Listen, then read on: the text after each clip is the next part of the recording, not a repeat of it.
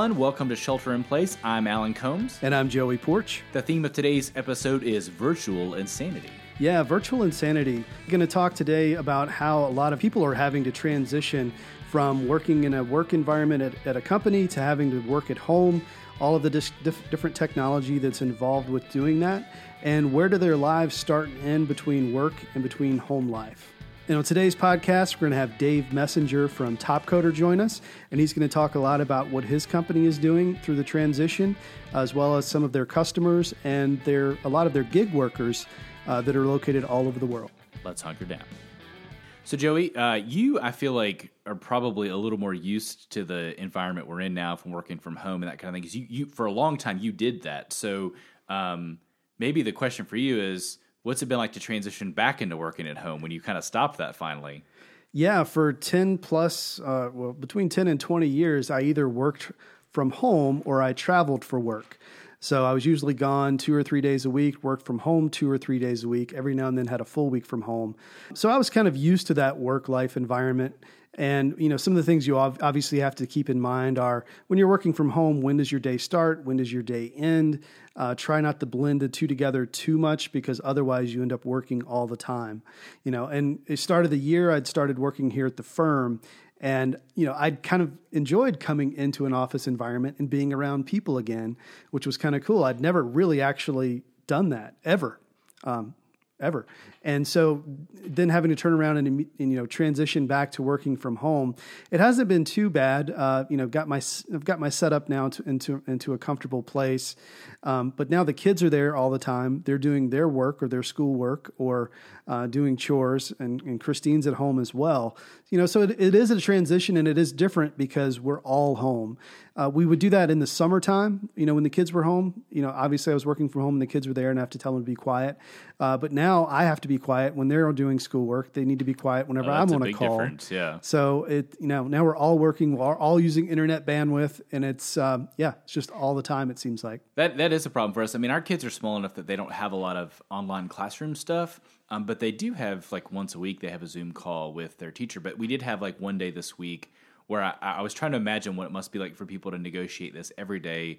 Where like I had a Zoom, and then I think Morgan was supposed to have a Google Hangout with you to do something for work, and then like both of our kids had Zooms, and like we had like a family Zoom, and like just like we had multiple computers involved, and still it was like still trying to coordinate everybody was like was kind of bananas. I mean, I think one thing you sort of touched on, like in terms of creating those boundaries, right?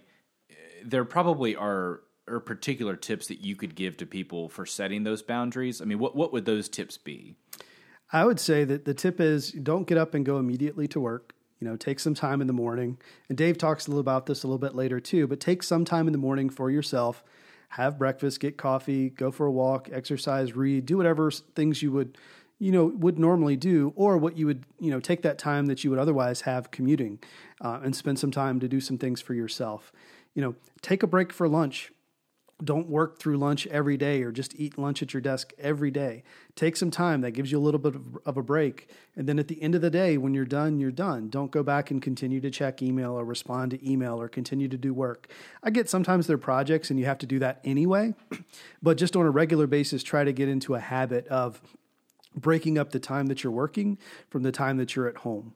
I think that's that that that the th- that's the thing that was always important to me, and actually kind of made a, little bit happier home life if I wasn't always trying to work. Right, and I think I mean I, I think you said this a little bit earlier, and I think Dave touches on it later too. Is that like one of the actual keystones? It sounds like of working from home or working from anywhere or wherever is actually being somewhat generous with yourself that like that you're actually just never going to get the level of productivity you would want if you were in an office. And during this time it's not even going to be that. It just because one you're surviving like right just like a pure pure basic level. But also a lot of times when people work from home their kids are still going to school or their spouses are still going to school or or there's some freedom of movement and now you all have to stay in the same place. And so that that expectation just can't be the same. And I feel like part of the what I'm beginning to learn uh, from my own experience, but also from listening and talking to you and Dave, is that part of working from home is learning how to be a little bit more generous with yourself in terms of your time. Yeah, and just have real patience with each other as well especially the spouses and even with the kids because i know i can certainly get frustrated when you know you have to ask three times to get one little thing done but also having patience with your spouse because i think that that's really important especially in these times yeah. So, um, so yeah, I think that's. I mean, that's been our experience a little bit. We're looking forward to talking to Dave. It'll be a, a good conversation. We're looking forward to hearing about his experience um, uh, with the ways that technology can provide shelter, but also the challenges it brings. So, we'll talk to Dave right after the break. SipTequila.com is a curated collection of high end tequilas that can be shipped directly to your door. From crystal clear Blanco tequilas to older tequilas aged for six years in red wine barrels, SipTequila.com has something for everyone, novices and aficionados alike. Their white glove delivery service gets the bottles to you safely and securely with their very cute lids wherever you are in the United States. When your bottle arrives, follow along with their tasting notes and education for the full agave experience. Shop, ship, and sip with siptequila.com. Mention that you heard this on our podcast with code SHELTER, S H E L T E R and you'll get free shipping. SipTequila.com. Welcome back to Shelter in Place. We're here today with Dave Messinger from Topcoder. And um, Dave, good to have you on. Really appreciate you taking the time out of your busy schedule to hop on with us. So, first thing I'd like to ask is if you could tell us a little bit more about yourself, what you do, where you're sheltering, and who you're sheltering with. Sure. And uh, thanks for having me, Joey and Alan. Uh, Dave Messinger. I live in West Hartford, Connecticut. Now you may hear that's not a Connecticut accent. I'm originally from uh, Boston, Massachusetts. So I have, uh, despite not living there for over 20 years, have a bit of an accent.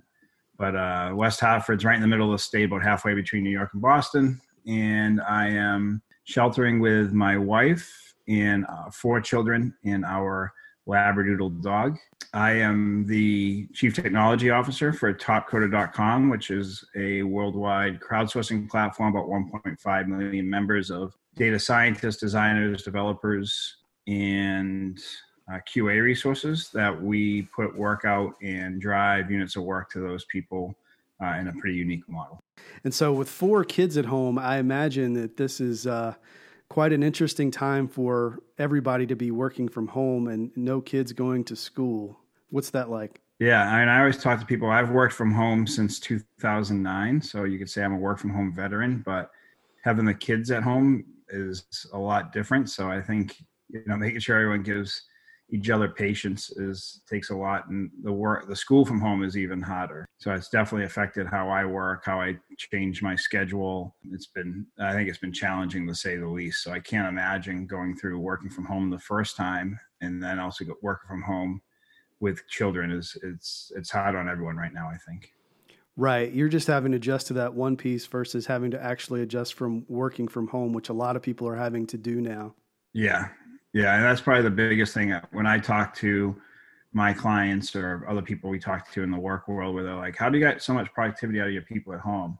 And I think, you know, even today, six, seven weeks into this, I just say, even as a work from home veteran, I think in my team and talking to others are like, how do you get your team to be so productive working from home all the time? You know, I tell everyone just don't be hard on them. I and mean, it's probably even my team that's been working from home for probably 10 years, a lot of us you know we're probably still only at 70% efficiency right now because of because of you know everyone else we're working with first time working from home or having family from home it's just difficult on everyone right now. I feel like that's a good word because i think that a lot of what people feel right now is sort of a pressure to not only to like produce normally but like to like to be extra productive. Like there's there's nothing extra to do. There's you know you don't have anywhere to go or anything to do. So do you have to be as productive as possible um, but it sounds like what you're saying as someone who's worked from home for a long time is that is that like over productivity is not something to expect during this time or really any time from working at home. Yeah, I would I would agree with that. I mean, I would say even now, like if you're used to commuting an hour each way, maybe take that time. You know, I'll put a plug in, listen to the Shelter in Place podcast for an hour in the morning or or in the evening, right? And uh, unwind and kind of set that break before you go have your family time like make a phone call. I would try to keep my same routine in some ways to keep that separation of work and working from home and, and commuting or what that is or you know if you do have the extra time maybe that's a good time to go get hit the gym or go for a walk or do something else. But you know, it doesn't mean you have to put it into work. Yeah, I think that's a good point. I, I, know that when whenever we would onboard new employees and it was their first time working from home, one of the things to always stress was look, set some boundaries. You don't want to work all the time. Uh, I know a lot of people, especially now working from home, the first thing they're going to do is start working. They don't really take breaks. I know that, you know, I always still have a bad habit of lunches, you know, are very quick. I just eat in the kitchen real quick or go back right back to work or eat at my desk. You know, take some take some of that time and then have a cutoff at the end of the day like you normally would, because otherwise you will just end up working all the time when there's no separation of home life and work life since you're always home. Yeah, I'm I'm guilty of that, and I, and I do think like even try to give yourself that 10 or 15 minutes of doing something before the transition too. I think that also helps get your mind out of it because you know I, I'm sure my kids when I'm I'm leaving work may see me come downstairs and I, I still have that thing in the back of my mind I'm trying to work on or some discussion that I wasn't happy about, and I'm probably my face is probably a little red still, or or something like that. But just giving you that 10 or 15 minutes to think of something else, do something else, uh, read an article, or or something along those lines, just gives you that kind of mental space to do the switch. Yeah, that's a good point. That's a good point. Dave, tell us a little bit more about Topcoder and what Topcoder is, and what you know, and how Topcoder works um, because it's a little bit different. It's it's I mean you're providing enterprise service, but you're also a gig you know part of the gig economy, and you have a ton of people that actually work and deliver for you and for your clients. So you know, kind of give us a little bit more background on Topcoder because I think that'll help give us more context as we dive into some of the other discussion. Sure. So Topcoder has been around since 2001. We are a crowdsource community development, crowdsource gig economy, passion economy. The name seems to change uh, year over year. But what we do is we put out units of work to our community. The community comes in, completes the unit of work. Um, we have a competition model, which is part of our work, where multiple people work on it. The person that does the best job gets paid, and we set the payment up front. So everybody knows here's a unit of work. You're going to get paid $2,000 if you win. Second place gets $1,000. We actually try to optimize it so that uh, we have a couple people on it, but not a ton of people so that no one doesn't get paid. What we then try to do is we set the fixed price so everyone can make their own decision. Like maybe you look at that unit of work and say, I can do it in five hours, and that's a great rate for you. Maybe it might take you 20 hours, and you say, 100 bucks an hour is still good for me. But we don't put it's a very transparent uh, model that people can work to augment their salaries. And we have people all over the world that work full time at Top Topcoder as well. Uh, the nice thing is you get a rating. So we actually rate everybody using an objective chess rating algorithm, which today, you know, we ran the Google Code Jam for seven years. Uh, we've helped place people at all different companies, high tech companies. Those high tech companies, Google, Facebook, Yelp, Airbnb. So it's been a great way for people to learn, show their skills, find new jobs, add additional income. So for us, you know, we've been at this, as you can imagine, being at this for almost 20 years now. When we first started, people looked at us like we were crazy. Like, you're going to give our work to these part time workers and gig people, are going to be all over the world. And, you know, now as like cloud came and Uber and people kind of understand the gig economy more, it's much easier to understand for us.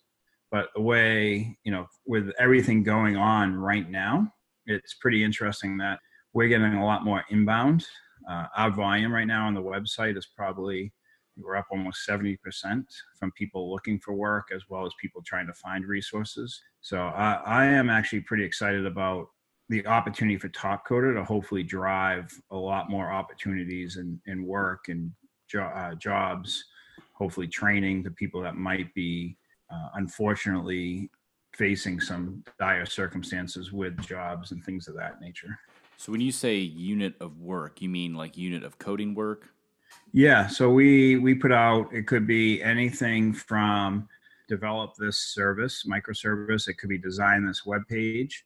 It also could be maybe non-technical people that want to come in and do QA. So we have like literally take this phone application and walk into Starbucks and make sure you can buy a coffee. You know, you get your coffee paid for, plus you'd get money for doing that task or it might be try this video conference chat and talk to your friend for 10 minutes and we'll you get and give us the feedback. So it could be at ranging from technical to non-technical. Primarily most of it is technical design data uh, data science development.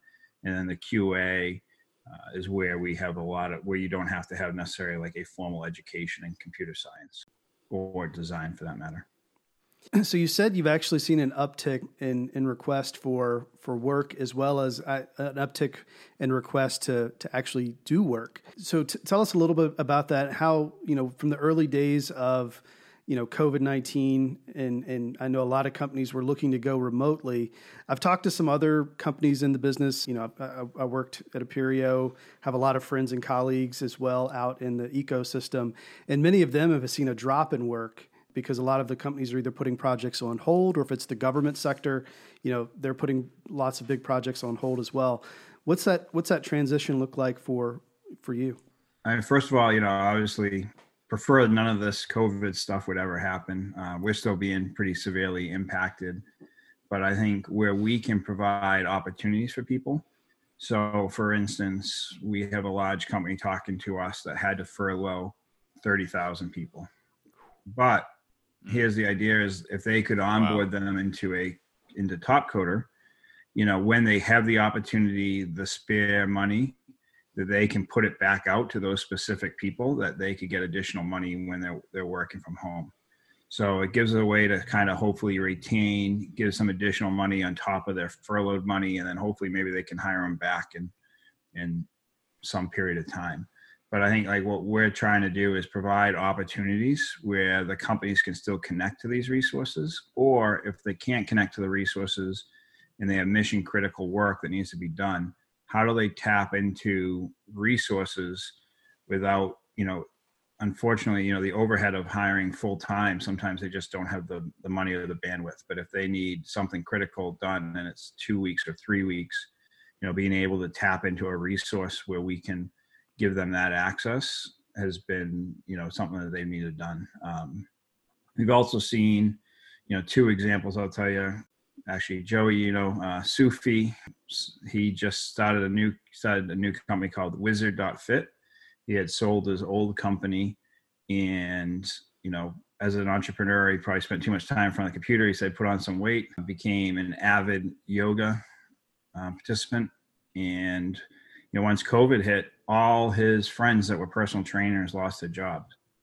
You know, so he started a company called Wizard.fit where we built an iPhone app for him in 30 days through the community where he can get all of his people, all of his trainers, he can get an app that they can now sell classes remotely to their uh, constituents, their customers, very quickly and easily. And we built that in 30 days. Same thing for a doctor in Buffalo that came to us. And I think the same time, about 30 days, you can see it in the App Store now called Ogonomy, where they had sleep apneas. He couldn't see his patients.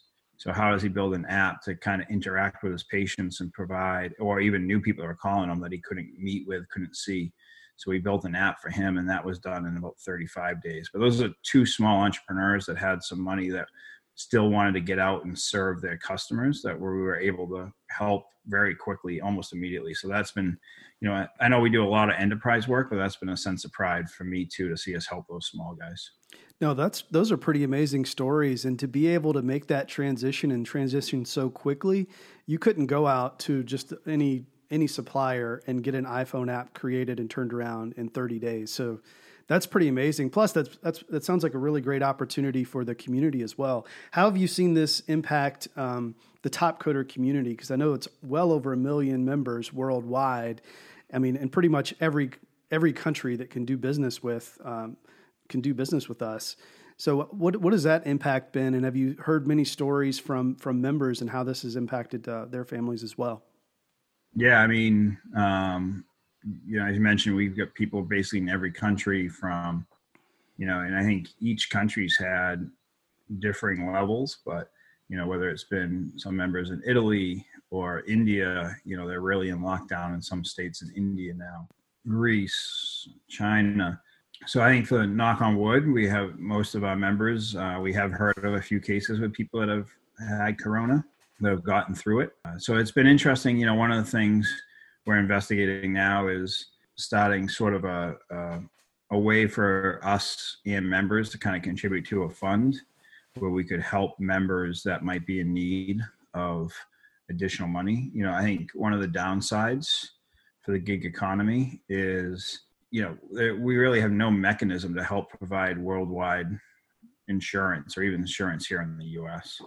Uh, that's something we'd love to talk to uh, companies that would help us kind of provide some sort of insurance to these workers. And I think that's probably the biggest problem with the gig economy in general is just, you know, we call it the health and wealth problem is how do you how do you do that? Provide those types of services to people, which I hopefully in the long term some will solve. I was going to say, are there any any uh, gig suppliers out there like Uber, anyone that does do healthcare at this point? Not that I know of. Um, we try to talk. We talk. We have been talking to a large one about trying to come up with a solution. For us, it'd be great if we could come up with a worldwide solution. I don't know if that's probably possible, but at least even in the U.S., if we could come up with a U.S. based solution, that would be fantastic. That seems like the biggest vulnerability to folks who who engage in that economy. There's a lot of advantages in terms of some flexibility and some ability to to to do a lot a variety of things, but but to be to be vulnerable in that you have to you're sort of responsible for some of those safety net sort of things for yourself. Yeah. Yeah. And I think, you know, and unfortunately you see that come down to the country you live in too. Depending on the country you're in, you might have a a lot more capabilities uh, or a lot more support. So yeah, it's, it's, something we think about all the time. So you all are talking to sort of a, like at least in the U.S. sort of to a private insurance company. Do you feel like from your perspective that the solution to that is is is better done in a private way or or like a public way, like a like a universal healthcare sort of thing, or do you even have an opinion on that? I would say my opinion is I, I think there's got to be some kind of universal healthcare. I don't think that may not represent the opinions of my employer, but sure, um, sure, yeah, yeah, yeah that, my, that's fair. Just your opinion, yeah. Yeah, yeah.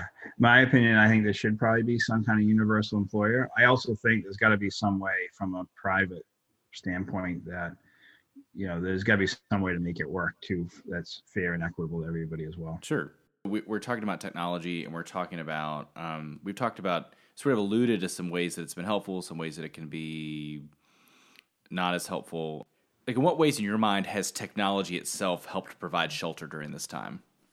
Yeah so i think technology's helped provide shelter. I think like what we're doing now with zoom like being able to see the grandparents, being able to see friends, be able to have a, a, virtual birthday party. You know, I think just the schooling. I can't imagine what we would have done for schooling without Google Classroom or, or having the kids be able to do something online and still have that connection with their classmates. I think that's been been really important. Kind of to our earlier statement too, though, I do wonder sometimes if people are on Zoom all day for work and then they go on zoom to have a happy hour with their friends or meet with their families like using the same tool as that could be the same break between work and home life. That's one thing i always think about. I think it's a great point because i don't know if you saw there was an article in the new york times today too about the fact that um, there, there's a great benefit in being able to do zoom but also there's this sort of overwhelming exhaustion that happens with it because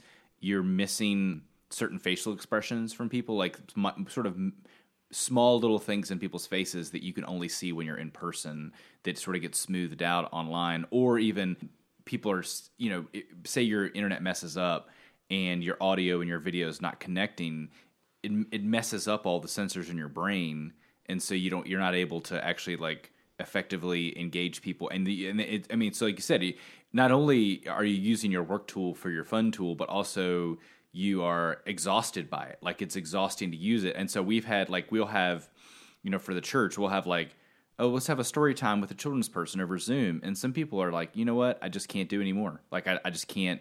My kids have been on Zoom all day. I've been on Zoom all day. I don't want to open up a Zoom window. I think that's a yeah. a, a big challenge for people. I think you're right. It's interesting though. I mean, when you know when we work together, Dave, and I'm sure you're still doing it now. It's Google Hangouts all day, every day.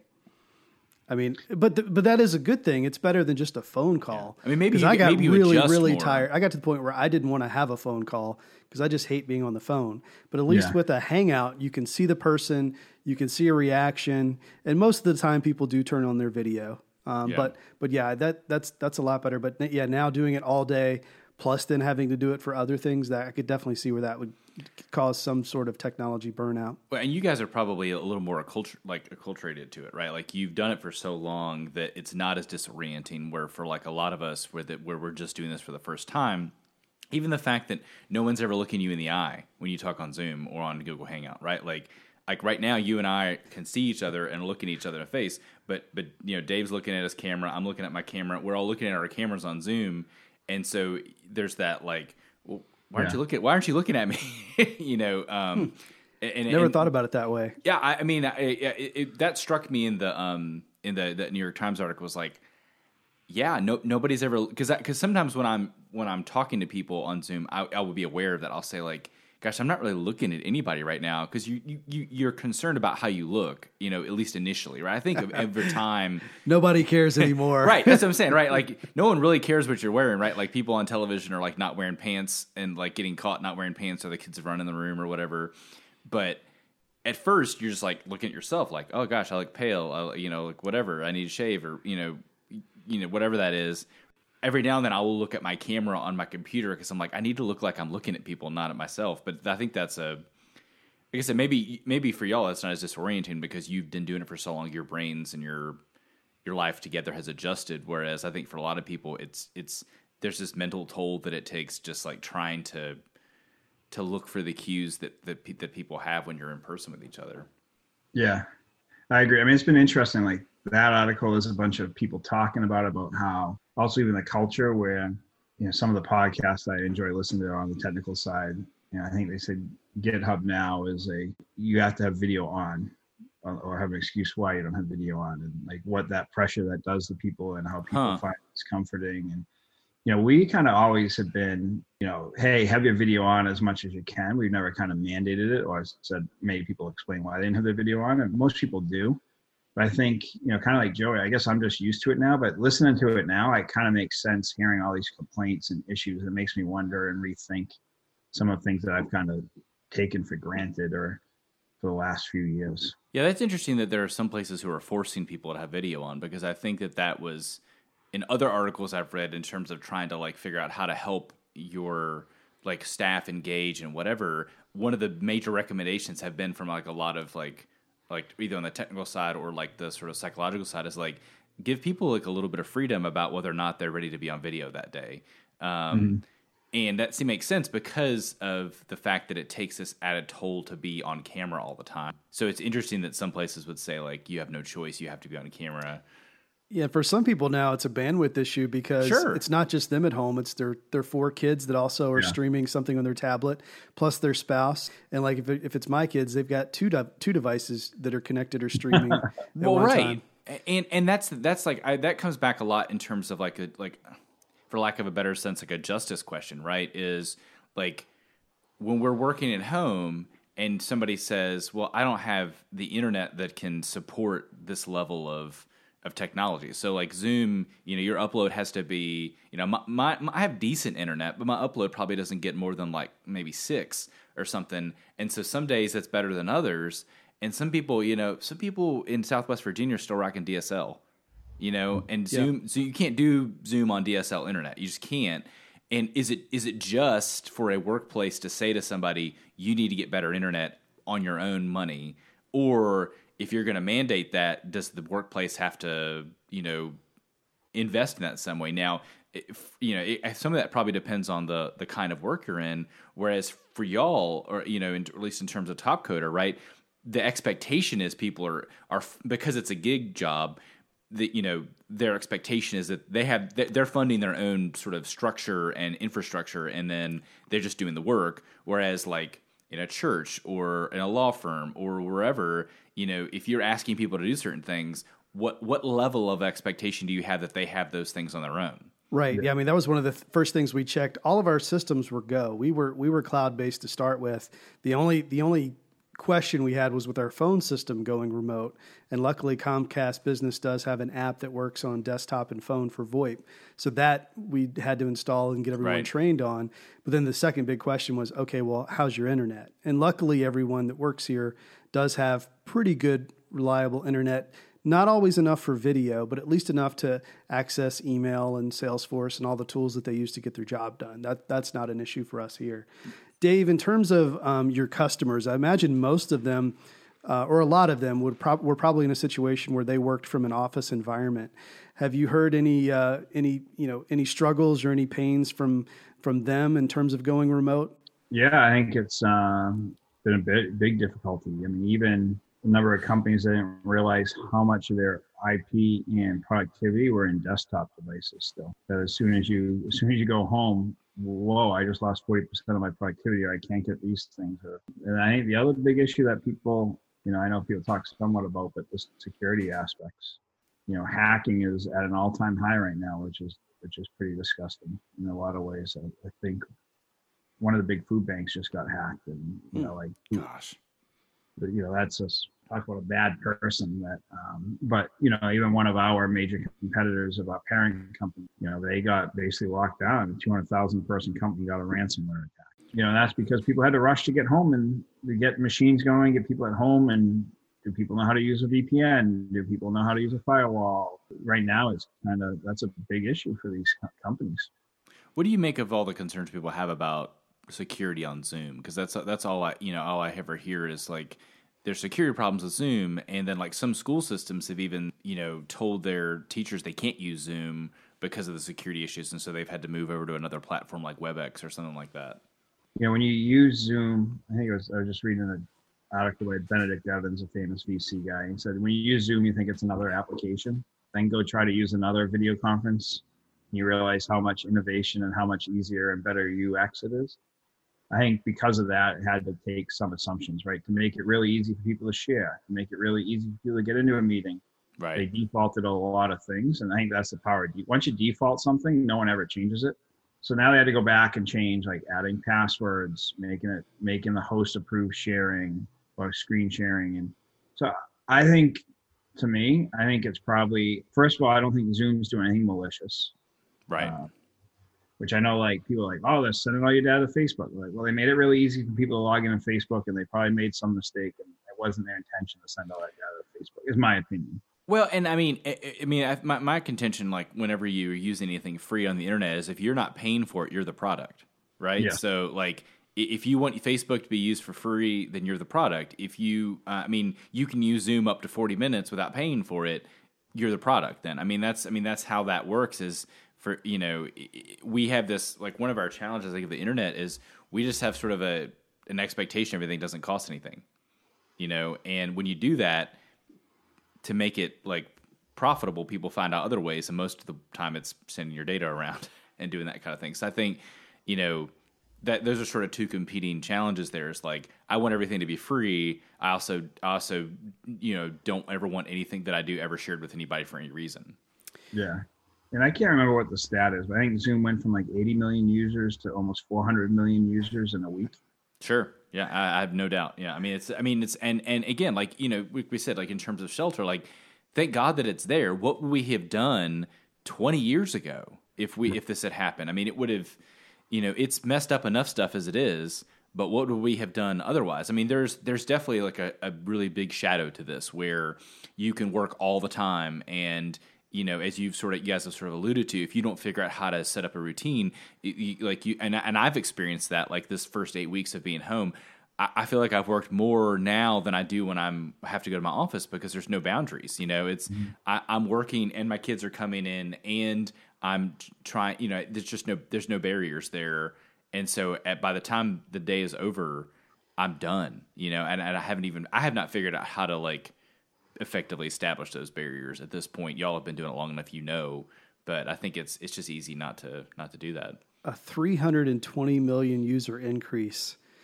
That's that's insane, and I imagine it's all either running on Google or running on Amazon as the back end. So I'm sure that they're they're they're really happy about Zoom's usage as well. Sure. I think they're doing 2.6 terabytes of data a day, something like that. I think wow. So I wanted to ask another question because I know that this is something that we've looked at here at the firm. But um, with with everyone going and working remotely now, What do you think, uh, or how do you feel that companies are going to look at their employees, how they have offices in the future, and allowing their employees to work remotely, and what that's going to look like, or how that might change in the future?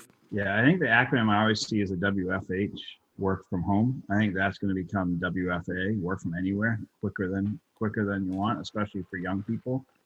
Like, why do I have to work from home? If I can do all this here, why can't I go you know, go to uh, the beach one day, go to the ski mountain the next day. And I think that's going to be more prevalent. And so I actually think in a corporation, you know, HR's kind of always been looked at as sort of a cost center. And I think that's going to be much more of a more pre- more important role in an organization because how do you empower the people that work from home and give the flexible schedule still? How do you retain that talent? what kind of policies do you have to set up for those people you know i think that's going to be an, an, interesting kind of security and, and hr type pieces and i, I just I, I, think people will go back to the office at some point just because as you see it's hard to work from home with the kids and everything else but i think there'll be a big chunk of people that want to save the commuting hours or want to have the flexibility to go live with a family for a couple weeks and then go back to the house or go support an elderly parent or you know, be able to move around when needed. Yeah, I think that makes a lot of sense. And for us, I mean, just looking, we're a 25 person company here. And for us, it, it's really shown us that, wait, we don't have to necessarily expand the office and get more space. If we want to have more people, we could have a flexible work schedule where a couple of people are in the office one day and others are working remote. Maybe they swap, um, things like that. So, you know, really looking at how much office space we actually need doesn't necessarily have to match up with the number of employees that we have.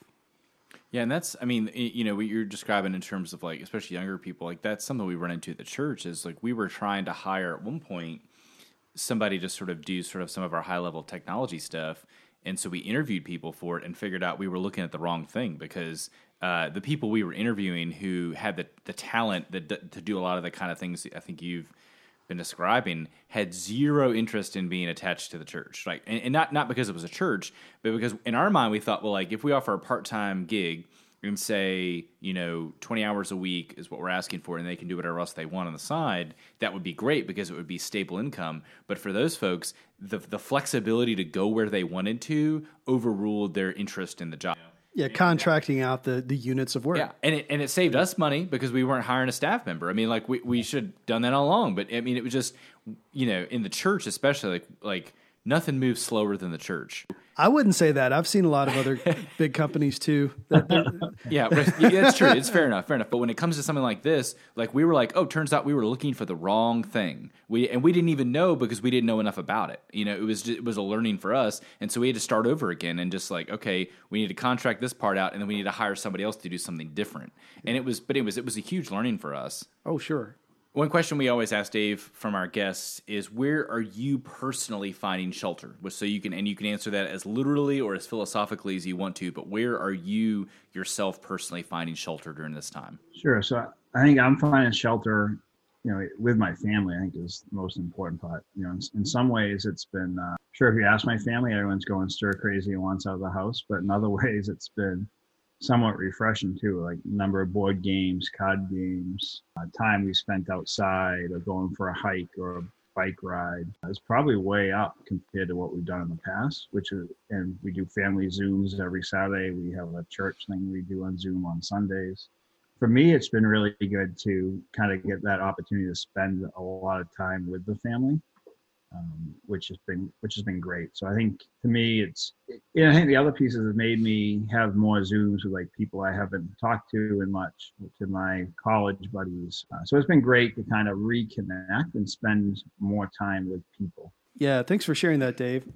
I think a lot of people are probably in that situation now. It's definitely good to have time with the family. So, one other question we also ask is for every guest to highlight a nonprofit that's near and dear to their hearts. Sure. Uh, the nonprofit I'd like to highlight is TogetherWeRise.org. So they have they are a nonprofit that helps support children in foster care. So we actually did an event at work where we we built uh, superhero boxes that got mailed out to people. But they do a lot of cool kind of corporate events and other events to help support uh, children in foster care. I myself have uh, had foster care children in my house. We've adopted three, so it's definitely uh, very personal to myself.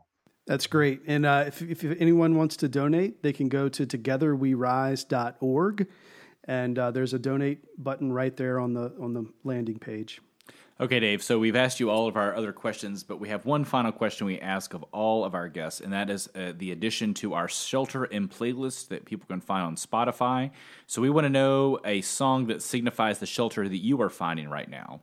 Well, uh, I probably mostly listen to children's songs for the young kids at home. um, I don't think we'll add that. We won't. We, we won't pass those earworms onto the uh, people subscribing. No to Baby your, Shark. Yeah, yeah.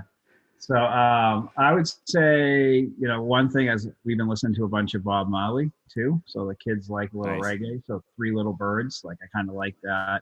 Everything's Yes. going to be all right message. Yeah, yeah, that's good. That's a good. That's a good one. That's a great song. Love that. Dave, that's a great addition. Thanks for sharing that. If you want to share your shelter and playlist songs with us, you can find us on our website at soulgroupmedia.com, S O U L G R O U P M E D I A.com, or you can find us on social media to share your songs with us. We will add them to the playlist if you send them to us. Uh, Dave, thanks for being on the pod today, and we hope that you and your family continue to shelter well. Yes, thank you, Dave. Really appreciate your time. Good to see you again. Yeah, thank you for having me. I enjoyed it.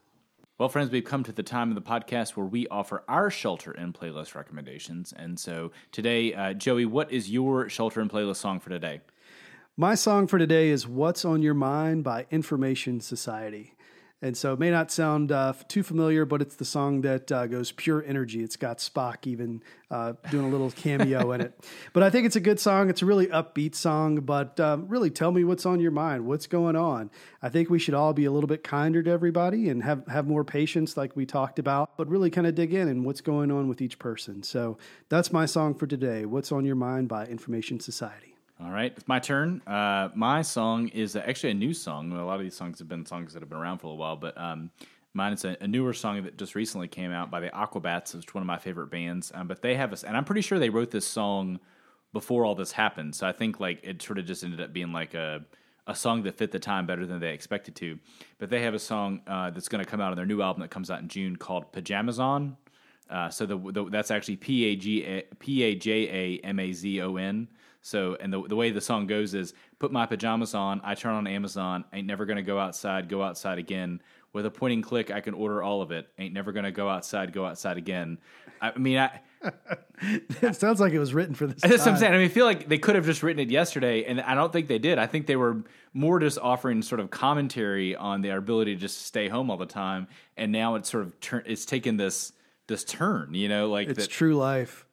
Yeah, it's actually. I mean, uh, uh, it's funny. So what they did for the music video for it was they had people put on their pajamas and just send them um, videos of them dancing to the song, and so they they had to make a music video where all the the, the members of the band are at different places, you know, playing songs, and, and people are are dancing and and participating to it. So anyways, it's a great song for the time. It's a good song, anyways. Um, but it's just funny that I, I really think if their albums come out in June, they surely wrote this song months ago. You know, and it was more just a, a thought about what's going on, and instead now it's sort of like turned into real life in certain ways. That's awesome. Um, but anyway, so yeah, so check out the Aquabats Pajamazon. Uh, that's a good one. So you can check all those out on our Spotify Shelter in playlist.